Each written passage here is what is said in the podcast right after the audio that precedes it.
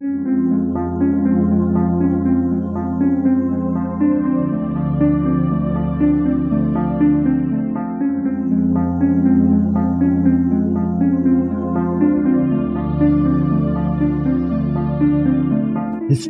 tells the story of the world and of our lives. Sometimes that history goes bump in the night.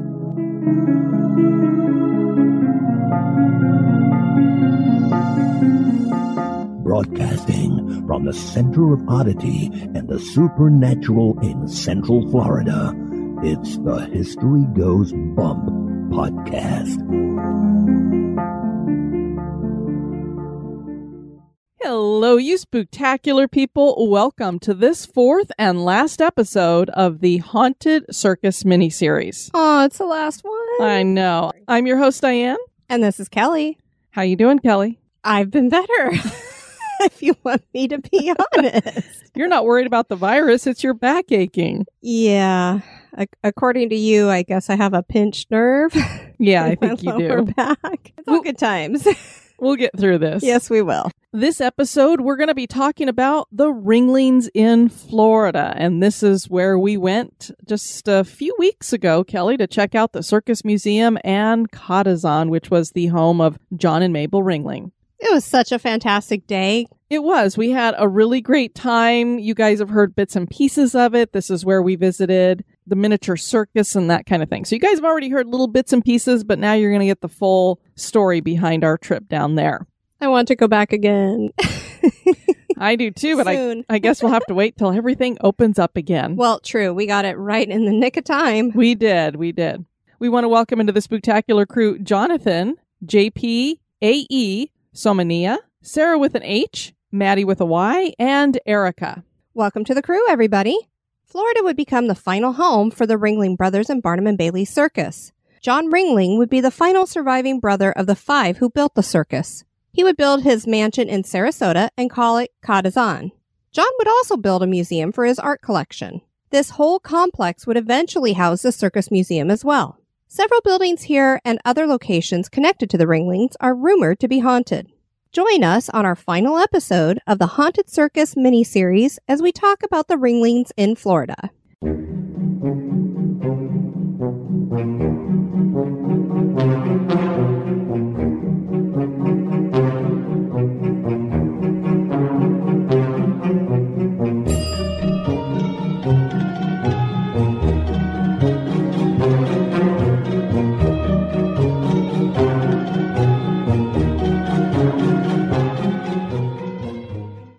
We spent an entire day exploring what Sarasota calls the Ringling. It's just very basic name, the Ringling. This campus is home to the historic Asolo Theater, Bayfront Gardens, Museum of Art, Johnson Blalock Education Center, Circus Museum, and Ca' d'Zan. As we talked about on the first episode, we were joined by our listener Debbie and the Ringling's PR specialist Virginia Harshman. You will hear their voices on this episode again, as well as Joe Colosa, who will share some ghost stories about Ca' d'Zan. That's something that docents here don't like to talk about the hauntings. But not talking about ghosts doesn't make the experiences just go away. Before we get into the spooky stuff, though, we need to talk about the circus moving down here to Florida and talk about John Ringling and his nephew namesake, John Ringling North. These would be the last two men in the Ringling family to have control of the circus before the Feld family would take ownership. John Nicholas Ringling was born on May 31st, 1866 in McGregor, Iowa. As we mentioned in episode 3, John was one of the brothers who founded their circus, and he would eventually come to be known as the Circus King. He was the second tallest of the brothers, standing at 6 foot 1 inches, and although he had a commanding size, he was soft spoken. He wore his hair in a non fashionable round hairstyle that became his own distinctive style. One thing we noticed from his closet is that he wore the clothes of a dandy with lots of straw hats, and his shoes were remarkably narrow and long for a man of his stature. We definitely noticed that. It was very unusual. Yeah, it, it stood out to me immediately. Yeah, so these were definitely custom made shoes because I've never seen any that are quite so narrow and long. Usually, if you've got longer feet, They're, they're wider. Yeah. Mhm. And he was a man who enjoyed nice clothing. Oh, yes, he So- did. He liked to dress up for sure. Definitely. So I'm sure that they were custom made for him to get them just the way he liked them. And that was something about the Ringling Brothers. They all liked to wear their suits with their ties and everything. They were kind of known as the Sunday school circus. Yeah, they always looked very professional. Yeah. They wanted to seem like they were more family oriented and more churchy, I guess. So they made sure to always be dressed to the nines. And although John started out from humble beginnings, he became a very rich man who liked to spend money on fine things. His spending habits would eventually lead to financial ruin when the Great Depression hit. John was the clown in the family. His first role with the circus was that of the Dutch clown. As the circus became more of a business, he took over the booking, signing contracts, and scheduling. He was the advance man. As we said in the previous episode, he took care of moving the circus where it needed to go. He was the one who moved the circus from wagons to railway in 1890. Most people describe John as a human encyclopedia on road and local conditions. That's how much he knew about being the advance man, and he loved to go to small towns because he figured they could do a lot better there than in the big cities. Sure, and he was quite prepared, it sounds like. The success of the circus soared, and after they bought the Barnum and Bailey circus, they made back their investment in that circus in one season. Wow. Yeah. I mean, that's really impressive. Yeah, the, to the tune of four hundred and ten thousand dollars at that time. Holy crud. Yeah, so they definitely made a good investment in bringing that circus on board. Absolutely. And if you think about it, they ran them as two separate circuses, so Right. twice the money, really. That's fantastic. John then turned to investing to make more money. He invested in oil, railroads, and real estate. His brother Charles was buying land in Sarasota, Florida, and he did the same. The two brothers were the last of the five, and they co owned the circus. In 1926, John would become sole owner when Charles died. He would move the circus headquarters to Sarasota in 1927. I think he figured, you know, I'm moving myself down there. Why don't I just bring everything with me? Makes sense to me. John married Mabel Burton in Hoboken, New Jersey in 1905. Mabel had come from a small farming community in Ohio and didn't talk much about herself. She was very private about that and only gave one interview. The couple would be a mix of big city life with apartments in Chicago and New York and small Gulf Coast living with a home in Sarasota. The Ringlings' first home in Sarasota was Palms Elysian and they bought it in 1911. This was a frame clapboard house that was built by Buffalo Bill's Wild West show manager, Charles N. Thompson. The house was nice, but it didn't really reflect their life. They wanted something bigger, and we would say ostentatious? Just a little. well, that was their preference. That was their, their style of decorating. Hey, if you've got the money and you want to be flashy, go right ahead. Whatever you like. I tell you what, if I could build a mansion, it would be flashy with all kinds of Tim Burton effects and Oh, heck yeah. wonderful things like that. So, From what I remember, it wasn't necessarily what was in style at the time, mm-mm. how they decorated the mansion, but it Mhm. was their preference. That's what they enjoyed, and that's all that matters. Yep. The Ringlings bought more land and increased their estate to 36 acres. Then they chose architect Dwight James Baum of New York to design their mansion. They had spent a lot of time in Europe touring, looking for new circus acts and buying art, but for Mabel, Italy was like a home away from home. So it is no surprise that this mansion would be designed like a Venetian palazzo. The style would be Venetian Gothic, and they would call it Ca' d'Zan, which means House of John. at first when we went there, I'm like, Ca' d'Zan, what in the world? What kind of a name is that for a house? Very different. But then when we heard that that's what it meant in Italian, we were like, oh, okay. Completely made sense. We approached Ca' d'Zan, and Virginia starts to talk about the house, which to us was uh, fairly gaudy in style, I would have to say. Well, just a little over the top compared to what we would prefer personally. gaudy, I think you said earlier. Yeah. and uh, Mabel was very involved in the design of it. Dwight Baum was the architect, but Mabel, uh, Mabel went around with an eelskin portfolio with all of these colors and samples of things that she wanted, and so all these colors and the paint and that she personally chose. On the uh, plans, you know, they say the House of John. On the plans, it said the House of Mrs.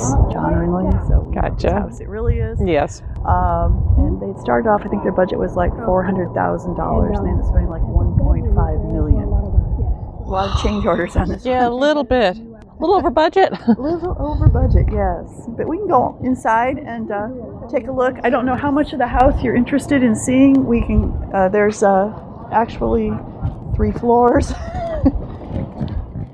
So, yeah, as you heard Virginia talking there, the house went way over the budget as Mabel headed up the design using postcards, photos, and sketches to inspire the architect.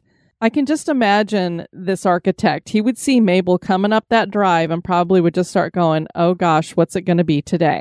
what's getting changed? What's getting added? Word was they argued round and round. And the main thing is, who's paying you to do this? That's true. So you got to keep the lady pleased. So he went with a lot of the things that she wanted.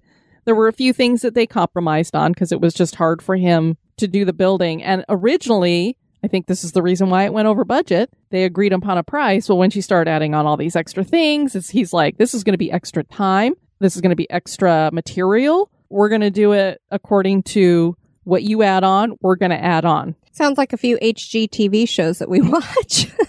Anytime any of my clients are getting any kind of remodeling or anything done, I'm like, how much did they tell you it was going to cost you? And they're like, you know, oh, $50,000. And I'm like, figure a hundred. Yeah. Because it's always going to double. it has everywhere I've ever worked. Yep.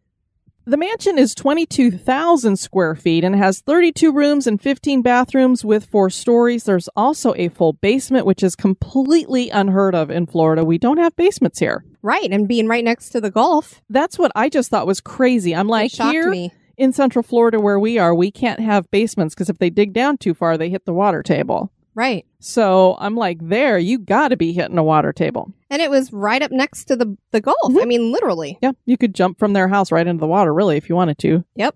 Terracotta T blocks, brick, concrete, stucco, and glazed tiles were used in the construction. And what gives the mansion that gaudy feel are the embellishments of ornamental cresting in a variety of colors from blue to red, to yellow to green, and decorative medallions, tiles, balusters.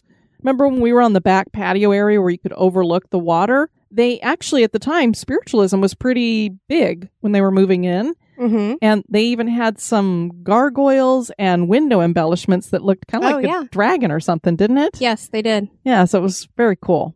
And I have those pictures too, so we can post them. Yeah, we'll get lots of pictures up. We took lots of pictures there so you can get a feel for what these different rooms are that we're going to be talking about and what the outside of it looks like. 16th century tiles were imported from Spain and used to build the roof. We arrived at the front door, which is fashioned in the Renaissance style and made from weathered walnut and mahogany. The stairs leading up to it are made from purple Formosa marble made in Germany. After entering, we see one of the many painted ceilings we will see in this house. This is in the ballroom. And here's a soundbite from that. Wow. Been the main entry. Holy So you would have been driven up in one of John's limousines. And then walked into in, this. Your luggage would be taken up to your room. Um, they would have entertained mostly a lot to the Court Casino. This is the ballroom. She's gorgeous. John and Mabel were prolific partiers. they had a yacht. They had several yachts. Bad luck with yachts. They either all burned or sunk. Yeah, Zalophus, uh, that they would park out there at the dock with a Czechoslovakian band on it. Uh, it's funny, he brought the band over from Czechoslovakia, so they're just called the Czechoslovakian band. And they would play, and they would have 500 people here, spilling out onto the patio. Wow. Um, the ceiling here is painted by a Hungarian artist named uh, Willy Pogany, and it is Dances of the World. I was going to say it has all different Yeah. cultures. And in the corner are the American dances. Okay. Waltz, uh, Wow. Foxtrot. Imagine painting that. Yikes. Yeah. And he did, uh, he did some other work inside the house too. Mabel actually had like three or four artists in here, and everything's painted. I love the doors. Oh my gosh. Yeah, I've been in the playroom before where they've got the ceiling and, and Yes. Mabel and John are That painted. was Willy Pogany too. I figured it was the same It's artist. so cool. Yeah, it's really. They still have, do you still have events here like a wine, the wine night? Wine, wine walk that's coming up. Yeah, out on the way around. And those dancing couples that we were talking about there, there are 22 of them painted on the ceiling. We go into the breakfast room, which was the family dining room, and Virginia shares about why there are gates that could be closed going into this room. This is the breakfast room. This is where Oh my gosh, look at these John and Mabel would have breakfast and lunch with their guests. The metal gates back there, uh, they had quite a few pets living in the house. We know that Mabel had four or five miniature pinschers. John had some big dogs. They had some birds. There's all sorts of stories about there being many circus animals living here, which we don't know for a fact, but they had those gates there because when they had guests in here who did not want to be bothered by animals, they could close the gates. There's also a great story about there was a gorilla who had gotten ill, and Mabel had a special little place built for her and nursed her back to health out here in the front lawn. Yeah, so really cool. You changed out the picture. Oh, the one of the gross yeah, yeah. hunting Yes, food? yes. The story that Ron told us that, yeah, so they had a, a picture and it was, yeah, go ahead. Like raw raw meat, game like just hunted, like a dead pheasant. Yeah. So what John and Mabel would do, if they didn't particularly like you, they set you on this side of the You had to look at it the whole time. Yeah, gross still life. Yeah. We uh, saw this Victorian home. It's the General Dodge House. It's in Iowa. And there was a painting there that was a hunting. And so there's like dead animals hanging on this thing. And his wife hated it. So every time he'd leave town, she'd pull that portrait off. And she was like, why is that in our dining room? Yeah, yeah. Apparently, that must have been a thing to do. But yeah. um, the glass is uh, all hand blown. Wow. Interestingly, there is a bedroom upstairs that matches each of the colors in the glass. I just love that it's all those different colors, too. Kelly, I just can see you if there was a sick gorilla that was part of the circus that you would be like, yeah, it's going to come on in and I'll take care of it. Just move it on in. Absolutely. I mean, that's just that's just who I am. And when we talk about gaudy, it's not in a negative sense. It's No. just very over the top in terms of the decorative. I mean, we could use the term eccentric. Maybe that would be better than gaudy. Yeah, I think maybe a little bit more eccentric and Yeah. it was just a little bit over the top compared to what you would normally see. Yeah, I mean, most people who were building mansions back in this time, it would have been brick, marble, stucco, that kind of thing here in Florida. But to see all these colorful tiles all over it, it was very different. It was very much their own style. Yes. We love the idea that there might have been circus animals in the house. And we think it's hilarious that John would seat the least favored guest facing this picture of what was basically an eviscerated boar. I mean, talk about you want people to know that you're really not welcome. I know we invited you for a dinner party, but I hate your guts. So look at that oh raw My. meat hanging right in front while of you you. eat your dinner.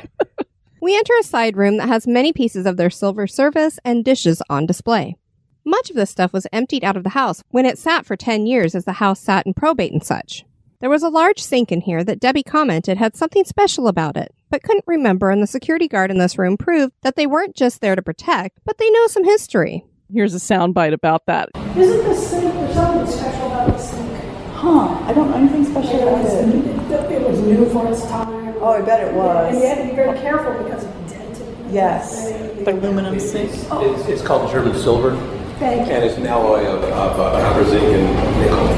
And it's a little softer metal so that they, they wouldn't break the china with it. Yeah. Oh. Ah, nice. Thank you. And it, it was very progressive for its time. Oh, yeah. Yeah. Yeah. Yeah, I think we were all just kind of like startled when all of a sudden he got off of his stool from sitting over there in the corner and was like, oh, yeah. I love that. He just seemed so pleased with himself that he could come over and, and share some of that history. Yeah, and that we were so excited to find out what was special about it because he's Yeah. probably never really had the chance to tell anybody. yeah, probably not not many opportunities. I'm sure people just travel right through, but Mhm. he was very happy.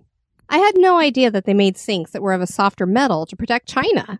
I mean, what a great idea. Absolutely, but I had no clue that that was even a thing. Mm-mm. The more you know. Do, do, do. Ca' d'Zan had refrigerators, but not ice boxes.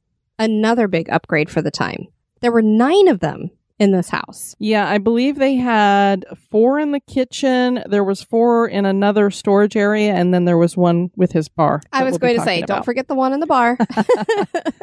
But that was something that Virginia was sure to point out when I'd asked about, oh, is that, you know, there are ice boxes or refrigerators there when we saw it as we were walking through? And she goes, definitely refrigerators. There's not a single ice box in the house. And she goes, it's an important distinction. One of the most magnificent rooms in the house was the court, which served as a living room. What did you think about this when we walked into it to begin with? It was just incredible. I mean, it just looked like a grand entertaining space. Yeah, usually when you'd go into a living room in a home, you might see a vaulted ceiling or something, but not really because there's four stories here. So maybe a big room, but you wouldn't expect it to go up with all these balcony tiers around it. Right. It's very cool. So, as I said, this is a big open room, and this is where the Ringlings would entertain, many times featuring music. There's a little balcony on the top story where someone could serenade the guests and get the best acoustics. This was originally supposed to be an open court. Can you imagine if they'd had that open? no. Because, I mean, it'd be like they'd have this big opening in the middle of their house. I know in Mexico they build their homes with the courthouse in the middle, but it's still kind of closed. Yeah, yeah. it's still closed off. It's not. And a lot of times it looks like it's completely open to the sky, but then they do have glass over the top or some type of cover, Oh, but it's still, it looks like it's open to the sky. gotcha. But yeah, that would be amazing. I don't know how they would have actually done that. hmm The Ringlings filled it with 17th, 18th, and 19th century furnishings and other objects. A crystal chandelier hangs from the 30 foot ceiling, and this was originally hanging at the Waldorf Astoria Hotel in New York. To the side is an Aeolian organ that has 2,289 pipes installed in a hidden chamber covered over with tapestries. The organ unfortunately does not work anymore, and I needed to look up what an Aeolian organ is because I always want to know. And this was from the Aeolian Organ Company. This was an American manufacturer that made player pianos and organs. And I didn't realize that it was actually a player organ when we were there because that is just insane. It's incredible. I didn't either. And I don't know, Virginia might have mentioned it, and I just didn't remember hearing that. But I was like, a player organ? I've never even heard of such a thing. But I mean, if you can make a player piano, why not a player organ, I guess? Well, I, I had one when I used to play, but nothing of that scale. So the Oh. fact that it was a, a pipe organ just impressed me quite a bit. Especially with all those pipes just sitting in this house. Definitely. I mean, like we said, the court is big, but it's not that big. It seems like, wow, it would be really loud in there. I would imagine. And now a little break for a word about one of our sponsors. Kelly, I think these Kobo audiobooks have been great for Mort. yeah, he's been humming while he works rather than growling. And it's been so easy and affordable. We started his subscription and got his first book free, and now it just costs $9.99 a month. And he can pick an audiobook from the catalog regardless of list price. That's actually amazing because some audiobooks can cost upwards of 35 or $40. And you and I save too by using the code HISTORY40 to get 40% off one of Kobo Select audiobooks. They have a huge catalog with bestsellers and originals. There's something for everybody. Yeah, I picked up Matthew Chandler's Bachelor's Grove Cemetery and other haunted places of the Midwest. Speaking of cemeteries, I picked up John Everson's The House by the Cemetery, a tale about a man rehabbing an old house next to a cemetery so he can open it as a haunted house attraction. Only it may be the real deal. Ooh, scary. Hey, Moore, what are you listening to now? The Brothers Mankiewicz. It's about these brothers who were Hollywood writers, producers, and directors. They had some really messed up personal lives despite their success with films like Citizen Kane and All About Eve. Am I hallucinating or did Mort really just say all of that? Wow, these Kobo audiobooks are really something. To get started, visit kobo.com forward slash history ghost bump. That's K O B O dot com forward slash history goes bump. I think I'll listen to the 30 day MBA next. Before long, Mort's going to be running this show and we'll be digging the graves. Hey spookies, I'm really listening to another romance audiobook, but I don't want the girls to know. Again, to get started, visit kobo.com forward slash history ghost bump. Sign up for a subscription or use code HISTORY40 to get 40% off of an audiobook. The side of the court facing the water had seven sets of French doors with an array of colored glass. The colored glass. Oh my gosh. And it was all I different mean- kinds of colors. It was all different pastels, almost Uh-huh. like an Easter kind of feel. Yes. But each individual panel, they were just beautiful. yeah. So neat. Just I'd never seen anything like it. little details that most of us wouldn't even bother to think about. Mabel was thinking about them. I, I would imagine so, and that's probably why. Hence why the She- architect and builders were like, oh God, here she comes again. What crazy idea does she have today? I'm sure. The other floors look down on the court with wraparound balconies, making it easy to see the black and white check tiled floor. The most opulent room with an amazing ceiling was the formal dining room. There's a dining room table that accommodates 22 chairs and 20 leaves. I mean, I was like, how far must this table stretch? Because these aren't little leaves either. We got to see them when we went to the vault because that's where they store all the extra leaves. Yes, And they're they're large. Big. I, what would you say? Like three feet maybe across? I, I would estimate, yeah, that sounds about right. so then imagine 22 of those. This table would have gone for days. The walls are made from English black walnut with mahogany trim. The ceiling is made from cast plaster and is painted to make it look like it is actually wood. And that just blew my mind because it looked like it was just this aged, intricately wood. carved wood. Absolutely. Because I looked up and I was like, oh my God, is this a carved wood ceiling? And then when she said no, it's just painted. It's just plaster and painted to look like wood. We're like, I mean, the, the ceilings in this place painted and the walls. I mean, everything was just painted. Every little detail had something going on with it. Like every every place you would look, there were all kinds of intricate details, I guess I should say. Yes. You could spend hours and hours and hours just sitting and looking at things for a while, like you would in an art museum. Definitely. I was hanging back. You guys kept moving on. I kept taking all these pictures. well, you have plenty of this ceiling, so make sure to get those up too. Definitely will. There's a Maltese cross at the center, and the rest of the decor reflects Moorish and European Renaissance forms. Adjacent to the dining room is John's tap room, which really looks like a little bar.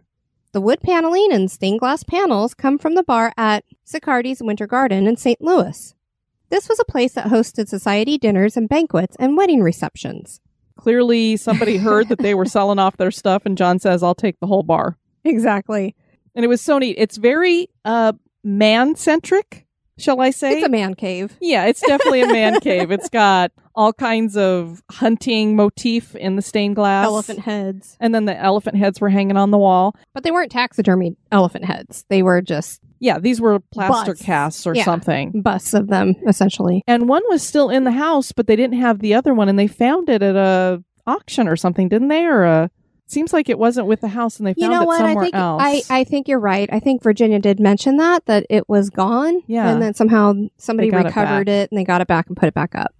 Obviously, prohibition was going on while the Ringlings lived here, but that didn't stop alcohol from being served here. John had his own private reserve that he kept locked away. yeah, the vault had its own little alcohol vault Storage. inside of it. I mean, not even little. It was like floor to ceiling. Yes, it was. Yeah. holder. I mean, the vault was a huge room, so That's that's a why. walk-in closet. Yeah, that's why I was calling it little because it was just a little section of it. We climbed several staircases. It felt like we were climbing for days. It did. It gave me a little bit of vertigo because they were roundy round too. Yeah, because the thing is, while we were doing this private tour, they also have public tours going on. So Virginia was trying to move us around all of that. So she said, well, why don't we go all the way up to the tower and then we'll hit all the rooms as we're coming back down. And we were going up and down, I think, part of a private staircase. There It was like a very separate- narrow. A separate little one. Yeah. Maybe it was more of a servant's. Yeah, we did not go up Staircase? The. There's like a grand staircase that's off to the side that uh, we did not go up and down that. But even for this being the side servant, probably narrow staircase, it was made from Oh, it was marble. gorgeous. It was absolutely gorgeous. I mean, you're expecting to see some creaky old wood, you know, but it was marble. And we also noticed that there was an elevator next to it. So clearly they had an elevator here in the house. Going up to the second floor takes us into the private spaces of the Ringlings.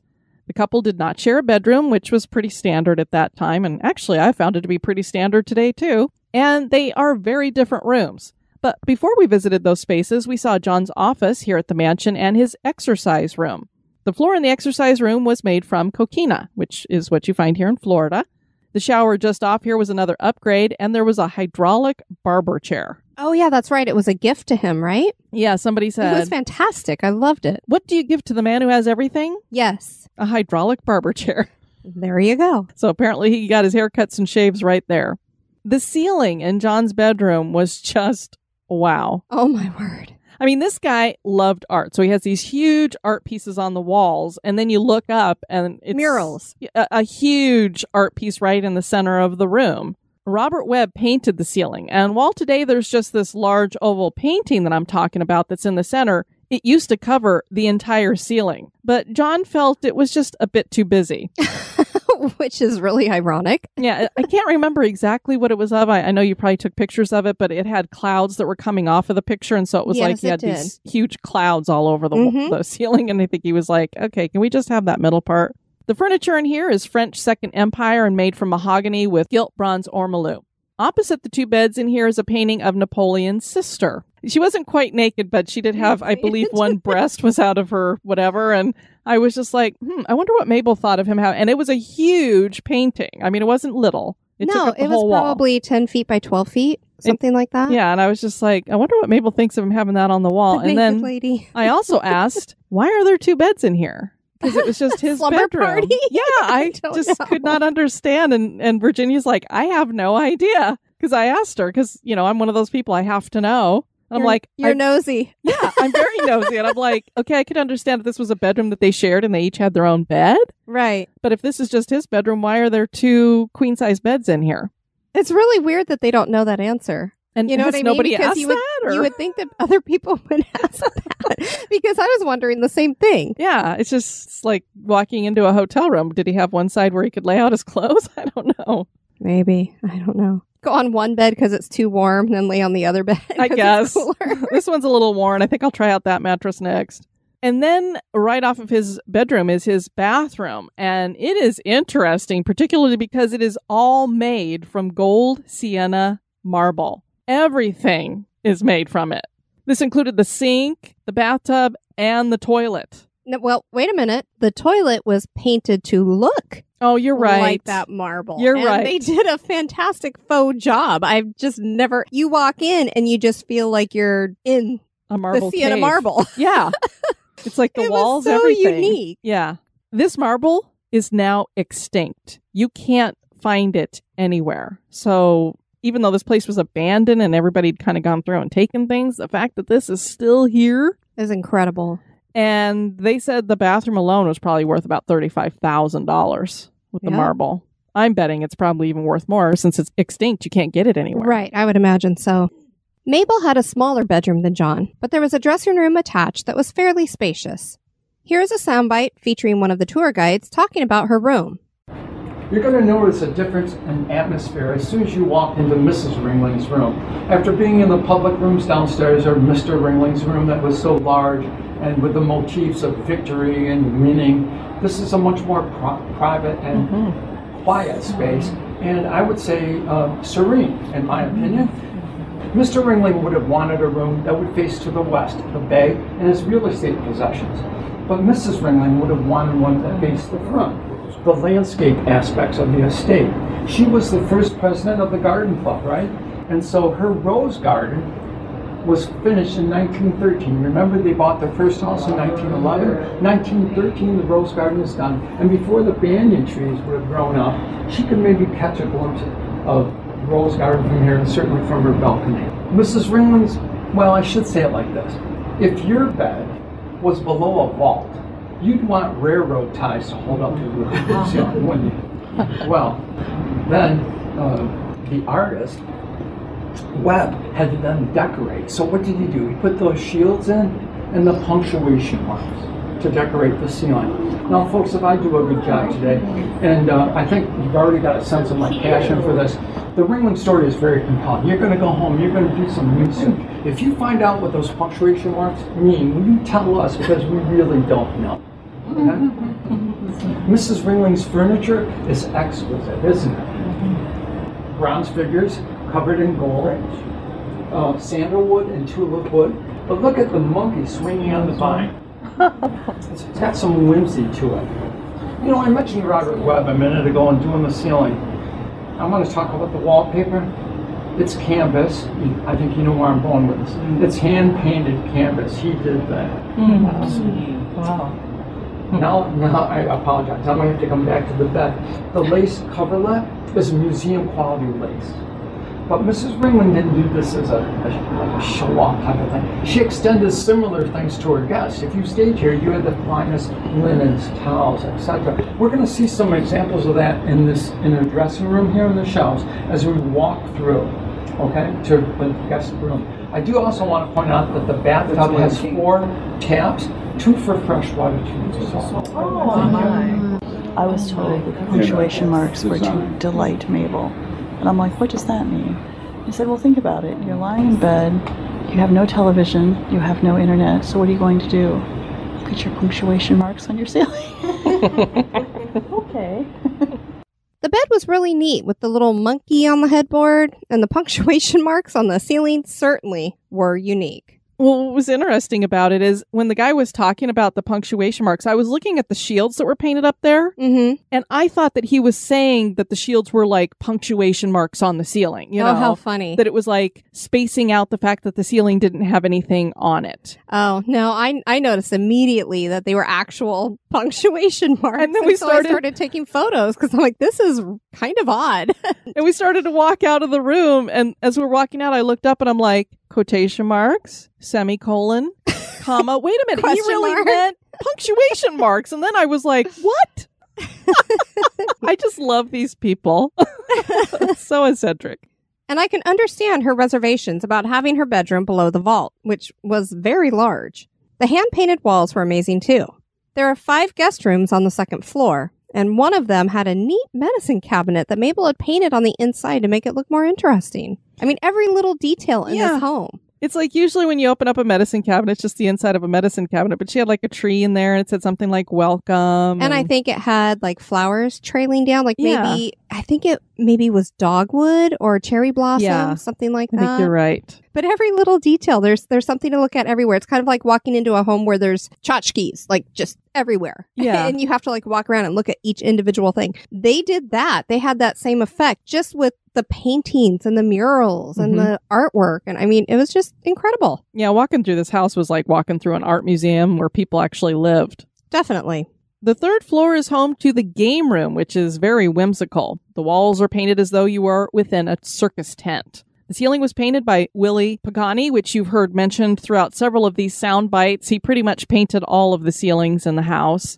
And he was given free reign, and he went hog wild. And he even painted himself in here prancing out of the room. He looked like a little jester, kind of, dancing his way out. And I think he had a paintbrush in hand. Yes, he did. It was as if he was painting himself out of the room. Mabel and John appear in Venetian carnival costumes in the center of the ceiling, and I think John's even playing a little. What do you call the little uh, guitar type thing that they used to play? Oh, I think he had a ukulele. yeah, something like, that. It was a little or a guitar. mandolin. Was Maybe it was a mandolin? I bet yeah, it I think it was a mandolin. They had all their pets around them, including all the dogs and birds, which they had many, many of. There are supporting posts throughout the room, and these are decorated with carnival masks. There's a poker table and a billiard table in here, and the little balcony that overlooks the court is off of the game room here. the whole room just floored me. It, as did the whole mansion, but it was just crazy. All the details, like every little bit of it looked like the circus and it just had so much going on. You could just, we really needed more time to walk through slower hmm to appreciate it all, I think. what I thought was fun about it is you walk into it, you're thinking, okay, this is the game room. You're looking at it. It's got a painted ceiling. It's painted as if you're in a circus tent. You're thinking kids' playroom, but they didn't have children. So this is their game room. Yeah, pretty much. And I loved the little windows with the wrought iron. I think it was almost like a safe room, wasn't it? Didn't It they was. mention it was Yep, a safe room? Yep, it was set up like a safe room because it, it had the windows were these just narrow little slits almost. Like if you guys look at some of those old mansions, I'm thinking about the Lemp Mansion in St. Louis, where at the very top it has just these little slitted windows. They're almost like ventilation under eaves, but that's not what it was. yeah, and that's exactly what these windows were like too. And I have pictures of that as well. We'll make sure to put those up. The fourth floor has only one room and it is a guest room. That's it. You go up to the fourth floor and it's just this it wasn't a really large room, I wouldn't say. It was No, but it probably was a standard nice. hotel room size. And it had its own bathroom. And then we and got I love the inset tile on the floor. They had the Oh border yeah, the yeah, yeah, that's right. Yes, it had like the ceramic, the decorative. It kind of had an Italian look to it. Yes. the blue and white going Yes. around the border of the room, and then was it terracotta floor? Like not not terracotta, but the ter- terracotta tiles. Yeah, I think you're right. it was a nice contrast. Yeah. We got a special treat by being able to go up onto the tower, which most people don't get to do. But since we were with Virginia, she got the security guard to let us go out there and you could look out over the water. Over on the other side, you could see the entire Ringling estate. So it was just gorgeous. There's a rose garden that's on the property, and the entire complex now is over 66 acres, and it's basically a large arboretum. Yeah, it's gorgeous. They have all all varieties of plants. They have most of them labeled. I mean, it was just it was such a fantastic day. Yeah, and they, such a park like setting. It was just gorgeous. there was even remember we saw the rainbow eucalyptus. Yes, we did. And it was so much fun because somebody had posted in the Spooktacular crew, just as synchronicity always happens around here. Somebody had posted that in there, and I'm like, "Is that even a real tree?" yes, And it you were like, "Yes, it is." And then here we go to the Ringling Estate. I think a week or two after it had been posted, and we looked over, and I went, "Oh my god, is that like the rainbow It's right eucalyptus?" and you're like, "Yes." And I was like, "It is a real tree." so that was so cool. The other cool thing on the property, I don't know if we've mentioned this yet. I don't think we did. They had these six flagpoles that were almost the size of a tent flagpole. They couldn't be quite the size because planes fly into Sarasota. They have an international Right, airport there. Right. They had a, a height limit that So they had to abide they had to bring them down, but they were spaced exactly as they would have been when the main circus tent was set up with its three rings. So you kind of got a feel for how big the circus tent would have been as you walked along these flagpoles that were there. Indeed, they did. Mabel Ringling had Addison's disease and diabetes, and in 1929 she became seriously ill while the couple was in New York. She was taken to a nursing home, and within a few days she had died. John took it very hard and distanced himself from friends. There are those who claim that John was an angry and domineering man whom the circus performers feared, but there were others who claimed he was just private. Whichever is true, his drive to own more art and to invest in projects would start to hurt his finances, and then with the Great Depression, he was hit with a devastating financial blow from which he could not recover. He owed taxes, and his Ritz Carlton project that he had started in 1926 was bleeding him. He entered into a doomed marriage with a young widow named Emily Buck in 1930. John had a stroke, and his health just continued to deteriorate. He divorced Emily in 1936 and shortly thereafter died of pneumonia on December 2nd, 1936. He had been one of the wealthiest men in America, worth millions, but he died with less than $400 in the bank. He willed his entire estate to the state of Florida and gave his nephew John Ringling North the circus, who was 35 at the time. John Ringling North had grown up under the tutelage of his uncle John, for whom he was named. And this is Ida North's son, just so that everybody knows where he falls in the family. Right. He took to the family business and made the circus even better by developing themes and bringing in aerial ballerinas. He had the style of his uncle and became a playboy and loved to party. He was married for a couple of years of his life, but after he got divorced, he was just off and running. And what I heard is he was not a very attractive guy, but uh, he seemed to draw the women to him. I don't know if it was the money, the circus, Could be, or it could be his boisterous personality if he was very charming. Could be. He liked to dress just like his Uncle John, so he was always dressed to the nines.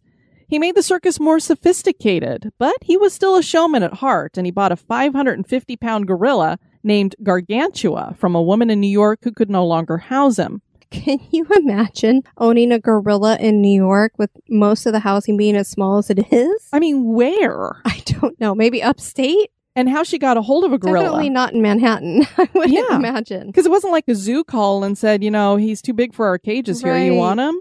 It Oh was a gosh. woman. It's like she had raised him or something. I don't know. And at that time, a gorilla anywhere was rare, but especially in the circus. And so he was an absolute hit. They added a female gorilla later and dubbed her Gargantua's wife. Only problem? They hated each other. So Oh, there was no. no mating or hanging out with each other. She was definitely not his wife. This acquisition probably kept the circus out of bankruptcy because it was starting to go down a little bit. And when he brought that on, it just gave it the boost that it needed. North debuted a new act in 1942 that came to be known as the Circus Polka and incorporated 50 elephants doing a ballet with music written by Igor Stravinsky and choreographed by George Balanchine. North then joined with Cecil B. DeMille to make the motion picture The Greatest Show on Earth, starring North, Jimmy Stewart, Charlton Heston, Betty Hutton, and Dorothy Lamour. In 1967, North sold the circus to the Feld family, and you guys know the rest of that history. Before we explore the other buildings at the Ringling, there are two off site locations we want to talk about that are connected to John Ringling and also have ghost stories. Da-da-da. We love having all these ghost stories. Definitely. The first is a Ringling Ritz Carlton, or what was supposed to be the Ringling Ritz Carlton. As we mentioned, John Ringling basically went bust financially. The Ritz Carlton would prove to be one of his missteps. He had decided to build this deluxe hotel on the south end of Longboat Key, which he could see from his office at Ca' d'Zan.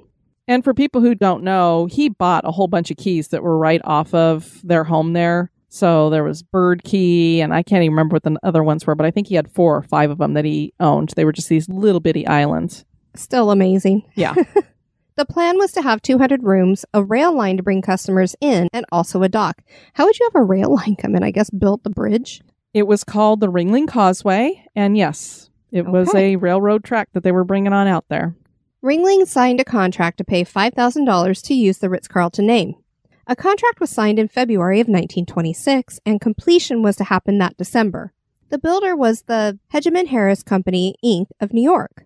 Building commenced, but John soon had to stop it because of other financial obligations. John would never start the project up again, even though he had already spent $650,000. Can you imagine? And if you see pictures of it, too. yeah, historically, it almost looked like it was done when you looked at it from the outside. oh, but man.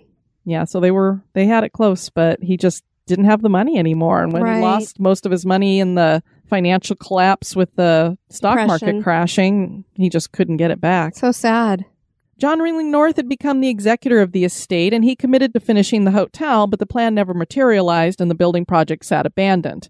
The Arvida Corporation approached North in 1959 and he sold them the land so that they could develop Longboat Key and Bird Key. There were many who thought that the Ritz Carlton would be perfect to turn into a convention center since Sarasota did not have one, but the Arvida Corporation was not interested in finishing the hotel. Demolition began on December 2, 1963, and it was rough because the hotel was really well built. Some described it like a fortress. It had 20 inch thick walls. Oh, my word. So when the wrecking ball hit it, it barely made a dent. Wow. So it took a while, but the structure was eventually brought down and the debris was used for fill behind the Civic Center and City Island. I wonder if it was made of coquina. Oh, you know what? I don't know exactly what building material was used, because but the fort in St. Augustine, I mean, Yeah. it, it it can take cannonballs and cannonballs dent. and bullets and stuff and barely have any Hmm. damage to it. There's a resort there now called Longboat Key Club, and on the exact site is the Chart House Restaurant. I love the chart house. Yeah, I've never been to one, but I've heard it's pretty fancy. And this would I be fun their- because I love their brown bread. Oh, I don't like Which- brown bread. I know you don't, but it's delicious. It's just a, a little hint of sweet, very soft and very Well, tasty. Maybe we'll have to go there for a fancy meal one of these days if we can ever go to a restaurant again right. yes, please. because it's haunted. Oh, even better. Before being demolished, the skeleton of the abandoned hotel became a place for people to hang out and party. They called it the Ghost Hotel. Fitting. I guess so. Today, people who stay at the resort or eat at the restaurants claim to have some weird experiences, and the main reason why could be that so many people fell to their deaths during the construction. Yeah, I think there was eight in total. Yikes. A construction worker had brought his son with him to the site, and tragically, the boy fell down an elevator shaft. Now people claim to see a small boy in the men's restroom at the chart house. There's another haunted restroom again. Ironically, this time it's not the women. No, it's the men's, but yeah, I yeah, I again, I don't know if it's the water or what. Employees also claim to see him after hours playing with a ball or sitting in the seating area. Patrons of the restaurant claim to feel cold spots, and outside there have been disembodied screams heard. I imagine those must be of people falling, maybe. I would think so. The other offsite location is the Keating Center at the Ringling School for Art and Design. So you probably are like, oh, they've got all these things called Ringling in Sarasota. They really were prominent people there, built up a ton of stuff, invested a ton of money into Sarasota.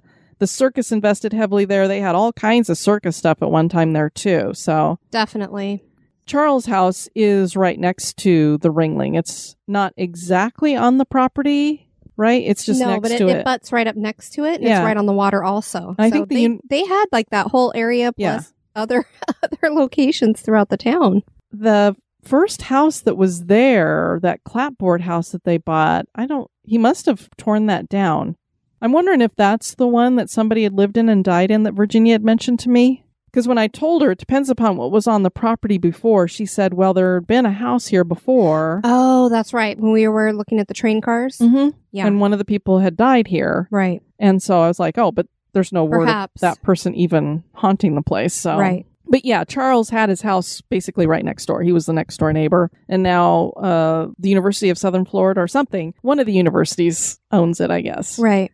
This uh, Keating Center at the Ringling School for Art and Design is about two miles south of the Ringling. This had been the Bay Haven Hotel, and the hotel had been built in 1925. In 1931, John Ringling bought the hotel and transformed it into the art school.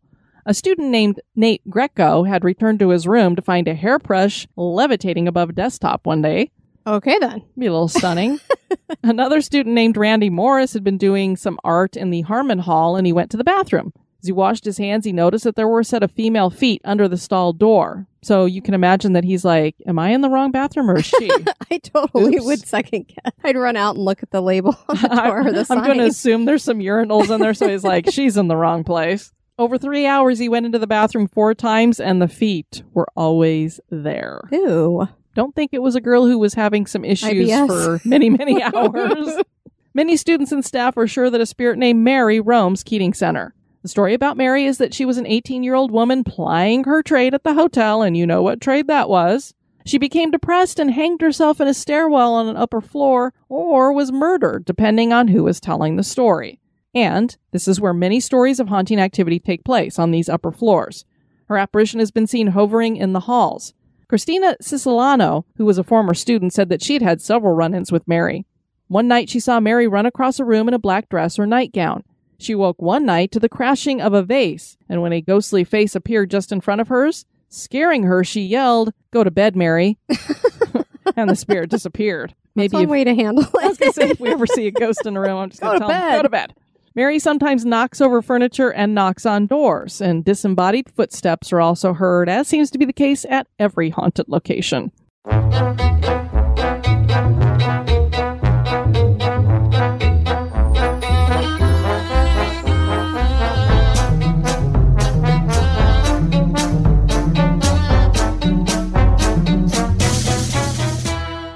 The Asolo Theater was originally a historic theater that was located in Asolo, Italy. This is a town just outside Venice. Built in 1798 by Italian impresario Antonio Locatelli, it was within the Queen of Cyprus's castle of Caterina Cornaro. The theater was a horseshoe shaped with four tiers and stood for many years, but was eventually dismantled in 1930 and put into storage. Can you imagine? I'm just going to take this theater apart and put it in storage. Usually we just tear things down. I mean, it just blows my mind when they're able to do stuff like that. yeah. The director of the John and Mabel Ringling Museum of Art had heard about the theater, and he approached the state of Florida to see if they would be interested in purchasing it, and they did. When it first was included on the Ringling property, it fit into a gallery in the museum, but was then moved and reconstructed to where it is now.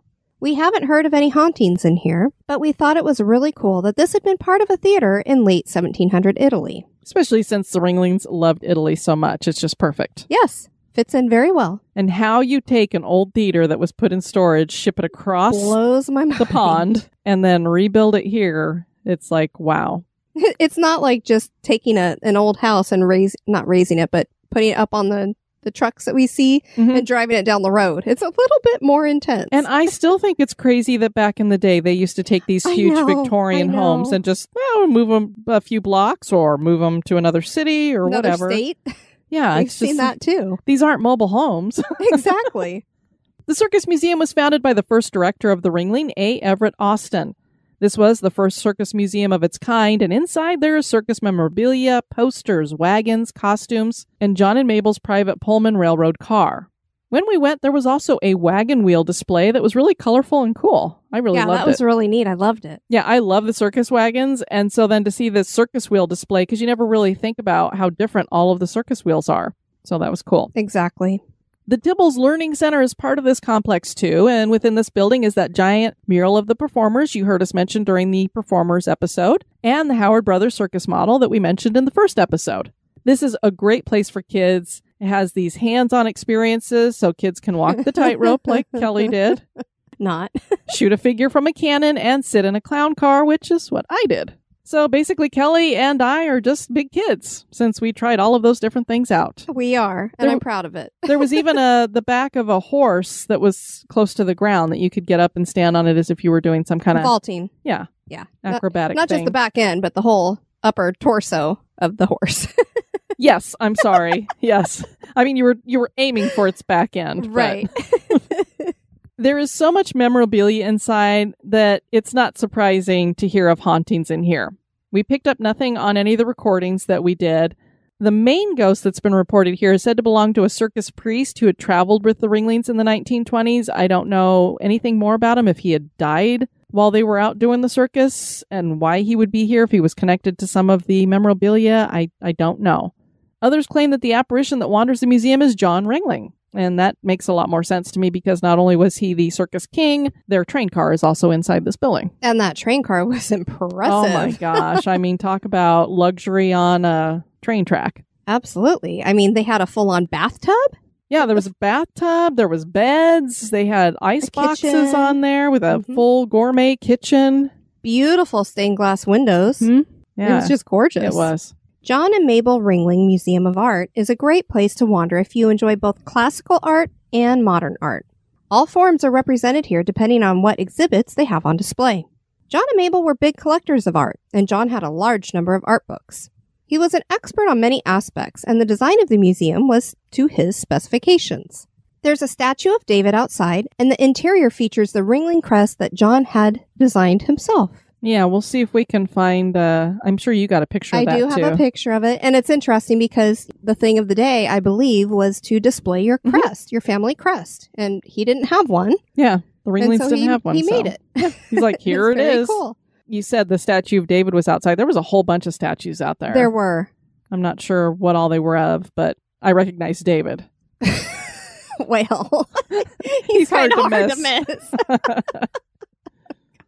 My mom had a mini statue of him up on a shelf in our family room when I was a kid, and oh my gosh, I would just like turn ten shades of red when my friends came over. If any of them noticed it, it's Can I like turn oh, it Mom, around? Can we please just hide it? Can we get rid of it? And she has it to this day. You know, they've Oh. moved a few times since then. She still mm-hmm. has it out and on display. It is a piece of art. You know what's interesting is that I've seen this David statue here. We saw the David statue, which is in St. Augustine outside of the Ripley's Auditorium. Right. And then I've seen the real actual David in Italy. And you saw the one at my parents' house. And I've seen the one at your parents' house. So, yeah, I've seen a lot of Davids.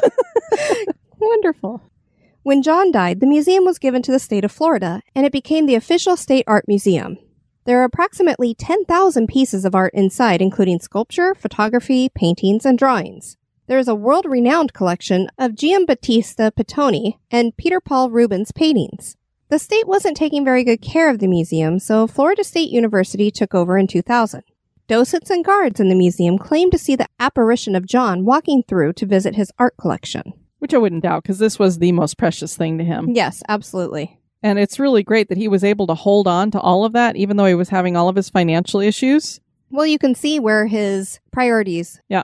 He didn't sell any of that art. He held on to Yeah. it, even though it's like, I'm bankrupt. But he loved it.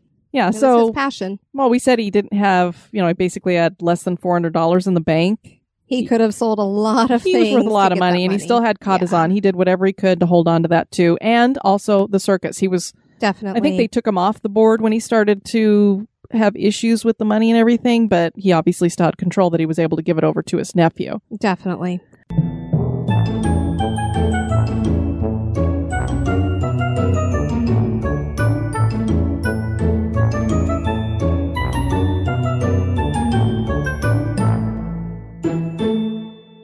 Even though there were no deaths at Ca' d'Zan, there are stories of ghosts.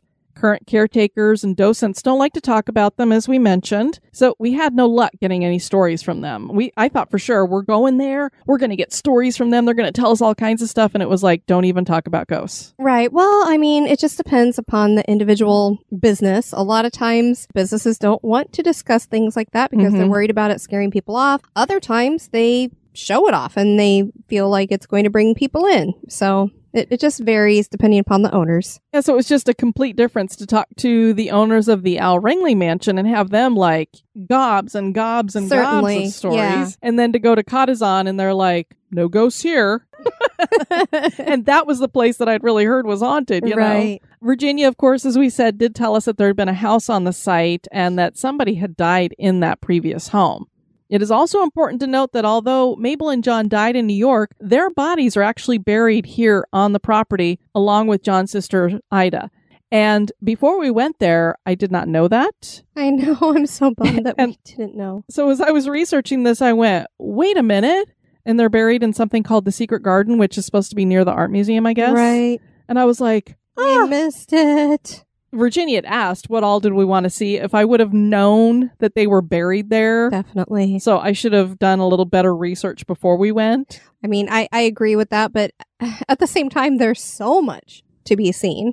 Yeah, I mean, I love art and everything, so no docking on that. I mean, I think our listeners who are creators know that I love art, but I'm I'm Right. not a big walk through an art museum person. I just Sure. it's not my thing. I like to look at art and stuff like that, but it's I generally will not pay to go through an art museum because it just isn't my thing. I would pay to go see a cemetery. Yeah, absolutely. I I was really bummed that we didn't get to see that. yeah. So I was like, ah, God, Future trip. it. So anyway, their bodies are here. And we know that occasionally your spirit seems to be attached to your body. Plus, this is their home. They loved this home. right. It was it was the only what I would say, quote unquote, home they had. They had apartments in other places and condos and stuff, but this was a home and this was something that Mabel had built to her specifications. Yes, very much so. So I could see why their spirits would want to come back here in the afterlife. Mabel, her spirit is often seen up on the terrace where we were hanging out. The problem is, again, there were tours going on, so if we Right, caught any was a lot EVPs going on the recording, I didn't hear it because there was so much. I think there was at least Too two or- much contamination. two or three other groups in there here and there. She also is seen out in the rose garden, which was her special place. Did take some photos of the roses. But occasionally she's seen out there. The doors to her dressing room open and close on their own on occasion. And even though she did have a smaller bedroom than John, her dressing room was really nice. Oh, it was beautiful. It had you know, it had the bathtub in there and everything, but she had closets and drawers and stuff all over, and there was a little vanity in there. So that's where they put all of her extra room into, rather than where her bed was at. People who take tours here claim to feel cold spots and to hear footsteps. Of course, John's spirit has been seen walking around the house as well. There's lots of art that they still have inside of the house and tapestries. So I'm sure they're looking at all that great stuff too. When Diane was interviewing Joe Colosa, he shared that he had been friends with the prior caretaker, Ron, who was not shy about talking about the ghosts. Joe shares what he had heard about paranormal activity at the mansion. Yeah, it was really cool because I wasn't expecting to hear anything about Ca' d'Zan when I was talking to Joe and Carmen. And then he goes, Hey, do you want to hear some stories about Ca' d'Zan? And I said, Oh my gosh, do you know some? And he goes, Yeah, I was friends with Ron, who was the caretaker right before whoever's taken over now. And Ron was caretaker for, gosh, 30 and years, I think. Yeah, I think it was 30 years. And even, even when the finances were tight Mhm. and so forth, he still did his very best. It sounded Mhm. like he worked really hard to try to keep everything together. And he loved telling the ghost stories. He had no problem sharing that, having people come investigate and do things like that. So it's very different that all of a sudden now everybody's like tight lipped about it. So when Joe asked if I wanted to hear some, I was like, bless you, because I always hate having to just look up stuff. I like to get either our personal experiences, our listeners' experiences, or other people's personal experiences because it's not something that you can just read off the internet. It's fresh, it's unique. So I was like, yes, please tell me. So we're going to go ahead and play that soundbite for you here. there's a lot of great stories with the docents down at the Ringling Museum in Sarasota. Carmen and I would always ask them, and a lot of them, you know, would ask them if the place was haunted, and they say, no, no, no, no, no, only because they were told to. Mm-hmm. And then finally, after going there for several years, we became very good friends with Ron McCarty, who was the curator there, the caretaker of Ca' d'Zan. Unfortunately, he's retired now. He finally broke it and said, Yeah, of course the place is haunted. Told us some really great stories about John Ringling kind of hanging around that place. So fascinating stuff. Is there one of those in particular you wouldn't mind sharing? Because, yeah, they are very tight lipped down here. As far as they're concerned, it's not haunted. Yeah, yeah, that's what they're that's what's going to happen. Unless you get on the inside there, they're going to tell you there's no spirits. Yeah, I, I could tell you some stories. So one of them is uh, a lot of times when they come in in the morning to open up Ca' d'Zan, they can smell uh, cigar smoke and cognac. You know how cognac has a very strong smell. Yeah. I don't know you ever drank it, but it's got a very strong smell. Well, John Ringling, that was his favorite drink. Okay. And, you know, if you know a little bit about John Ringling, I don't know if you do or not, but John Ringling was a night owl. So Okay. John Ringling got up and had breakfast at five or six o'clock in the evening. Right now, he'd be having breakfast. And then at midnight, he would have lunch. And then at five or six in the morning, before he went to bed, that's when he would have dinner, and then he'd go to bed. So, and he'd have his nightcap in the morning. So you, when they come in, they would, a lot of times they smell cognac or cigar smoke. And Ron said a lot of times when he went in there, he'd always smell it. And he'd say to John, John, go to bed. We're getting ready to open for tours. Go get some sleep. And he said, you know, a minute or two later, the smell would disappear and that'd be the end of it. So, Interesting. and then the other thing is John Ringling's first wife was Mabel Ringling. Mabel, unfortunately, had passed away when Ca' d'Zan was new, around 1826, 27. I think she died in 28, I think, or 29, just before the stock market crash. And he remarried. He married a, a girl named Emily Buck, and uh, they say that that Emily floats around that place as well. They say several times Ron claims he's seen her moving through the house. Hmm. And uh, I asked him if he ever saw John Ringling, and he said, you know, he said, I don't think I've ever seen him, Joe, but he said, I think I've sensed him many times. He said, I felt like he was there. And he said, certainly with the cognac and the cigar smoke, his presence is there, you know. Sure. What's incredible about Ca' d'Zan is when John Ringling died, he was at his apartment in New York. You know, it was in December, I think it was December 6th or 7th, 1936, that he passed away. And uh, he never made it back down to Ca' d'Zan for the winter. So when he packed up in the spring of 36 and went north, he basically just closed up shop like he was going to come back again. Fast forward, you know, he passed away, and then fast forward to recent times, they were doing heavy restoration to Ca' d'Zan, and Ron said, that a lot of the drawers and the cabinets that were in Ca' d'Zan were locked and there were no keys, so they were never able to open them. So he said to do a to do a really good appraisal and a really good inventory of what was there, he had a locksmith come in and make keys, you know, skeleton keys for all these things or get skeleton keys that would open this stuff. And when they opened up John Ringling's bedroom drawers, all of his clothes were still neatly folded in there right down to his socks, his, his ties, his underwear, everything Wow. all still there. Well, I did see they had some of his clothes right there in the closet too. That was really neat. Yeah, they did take some of it out and hang it up. But when we used to go tour Ca' d'Zan, Ron would open up the drawers for us and show us all that stuff, which the general public to see. And then also when you saw John Ringling's bar, he would go behind the bar and open up the cabinets, and all of John Ringling's private label liquor is all still in there with John Ringling on all the labels. It's all still there with liquor still in the bottles. Wow. That's great. There are many reasons for the Ringling to have haunts. There's so much energy here from not only the circus, but parts of the Ringling family. Mabel and John love this home. Did they decide to return to it in the afterlife? Are the Ringling and these other locations haunted? That is for you to decide.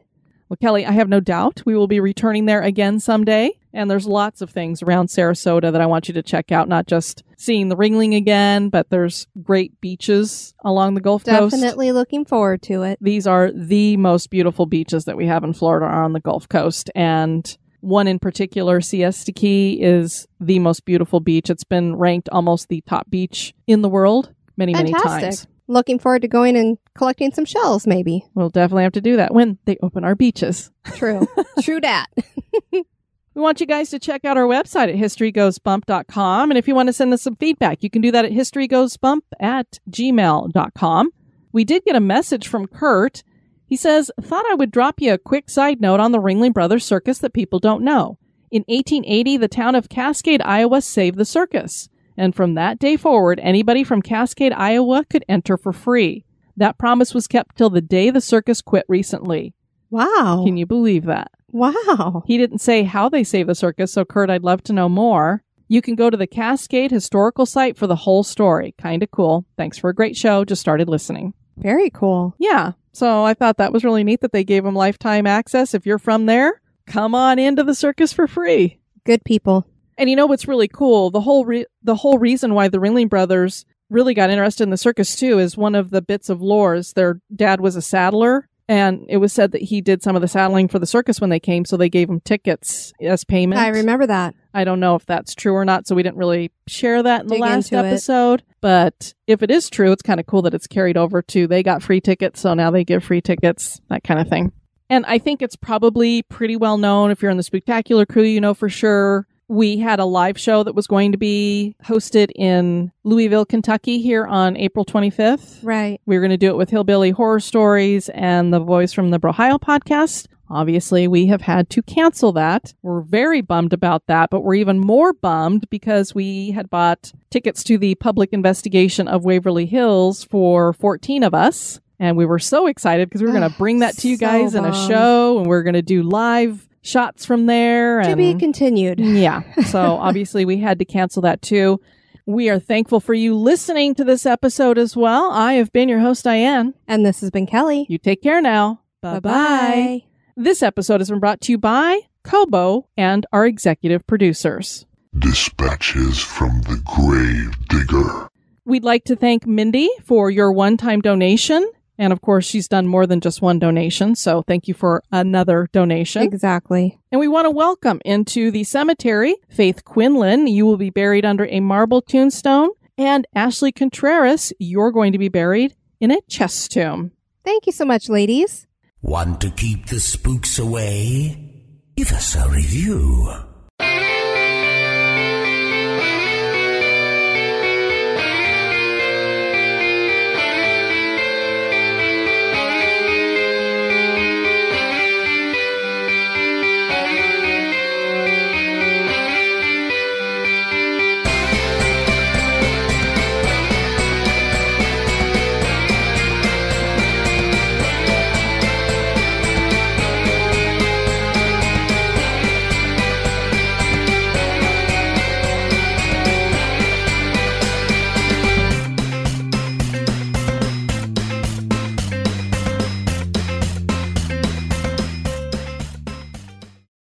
Wore his hair in a non fashionable round hair.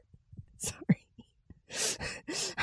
I don't remember that from the photo. I mean, it's not like It's like a bowl Moe's, bowl cut. but it's way up high. Okay. That But he did. I it mean, did come almost. down on the sides too. But it's Okay. kind of got a little. It was like curly like this. It was. It was Okay, so it wasn't like smooth hanging down. and, No, not like bowl Mo. cut. Okay. well, I mean, that's where my mind went. and talk about John Ringling, and talk about John Ringling. Ring Ring, ring, ring, ring, ring. gling gling. And small ghost, ghost, ghost. Well, they Ghost we are going to be talking Ghost about the ghost? ha- hauntings, so I guess they could have ghosts on the lived on the small ghost coast. and small Gulf Coast living with a home in Sarasota. We love the idea that there might have been animal circus animal circuses. yeah, there were animal circuses, Kelly. We love the idea that there might have been animal circuses in the house. I'd like to say I'm on painkillers for my back right now, but just can't speak. Starring North, Jimmy Stewart, Carlton, Charles, Carlton. Carlton Heston. Do, do the Carlton. I'm sure he'd be thrilled to know about that. That's that's the other dance at Carlton from Fresh Prince of Bel Air. Charlton Heston, Betty Hutton, and Dorothy Lemure. Lemu- Lemure. Lemure. Mm-hmm. And Dorothy Lemure. In late seventeen thousand. Seven, in the year 17,000. I can just see a, that song now saying, in the year 17,000. I've got Tiger Balm on the brain. Too much sniffing it. Too- Well, I'm sniffing it too. Bomb. Why am I not having issues?